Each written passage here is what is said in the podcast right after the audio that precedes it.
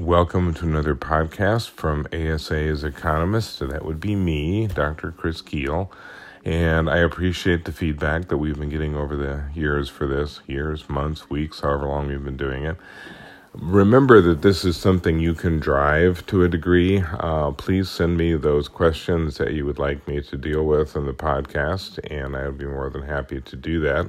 So, this particular episode, we're going to focus a little bit on the job situation. This is the week where we get new unemployment numbers, and those have been attracting a lot of attention. And it's also a fairly complicated subject to really deal with, and just to kind of set the stage a little. We know that the data is collected by the Bureau of Labor Statistics.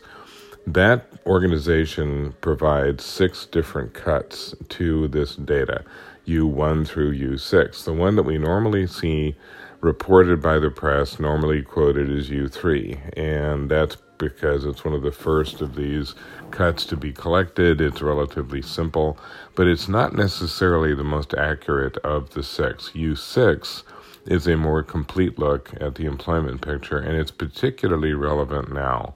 U6 will pick up things like involuntarily part time, people who have been essentially forced into a part time position because they're in part furlough or Maybe that's the only job that's available in their area. So they don't want to be part time. They're not seeking part time.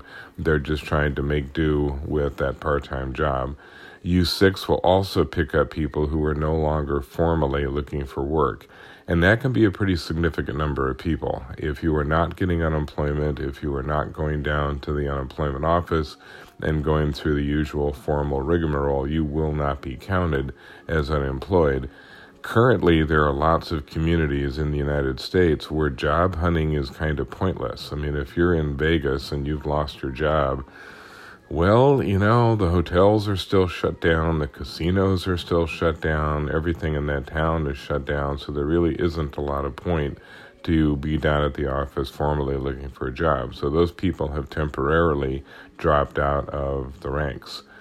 When you look at the numbers, you are currently seeing U3 at about 8.4%, and U6 is at about 14.7%. So when you look at the U6 numbers, you're seeing unemployment that is twice as bad as what you're seeing by the U3 calculations. So I just kind of throw that out because it, it colors what we see as far as the job market is concerned. Jobs matter for all kinds of reasons. The most important, beyond just the most obvious, is that job totals encourage consumption.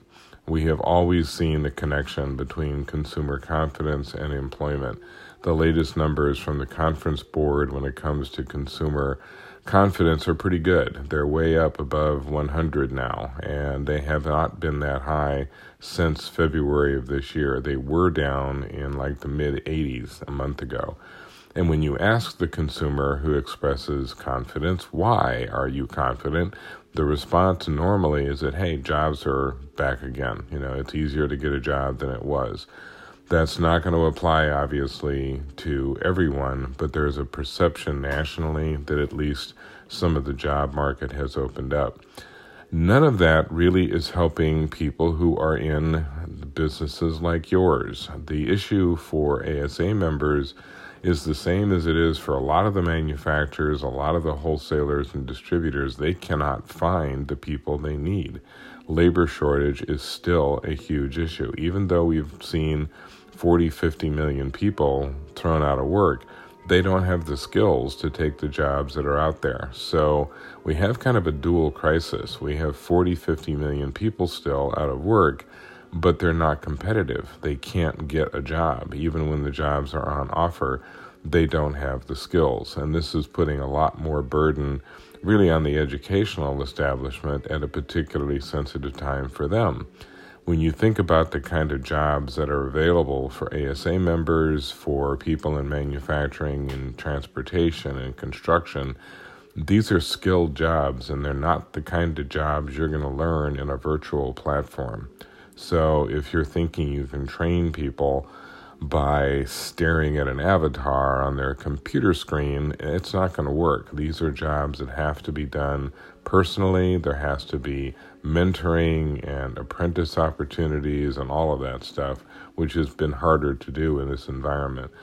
So when we get the numbers on Friday, look at them with a certain amount of not skepticism exactly, but just kind of understand where they're coming from and understand that we're still dealing with a very odd recession when it comes to unemployment. The people who lost their jobs were almost invariably people from the low skilled service sector. An awful lot of people that worked in restaurants and hotels and event centers and all the different places that were really impacted by the shutdown.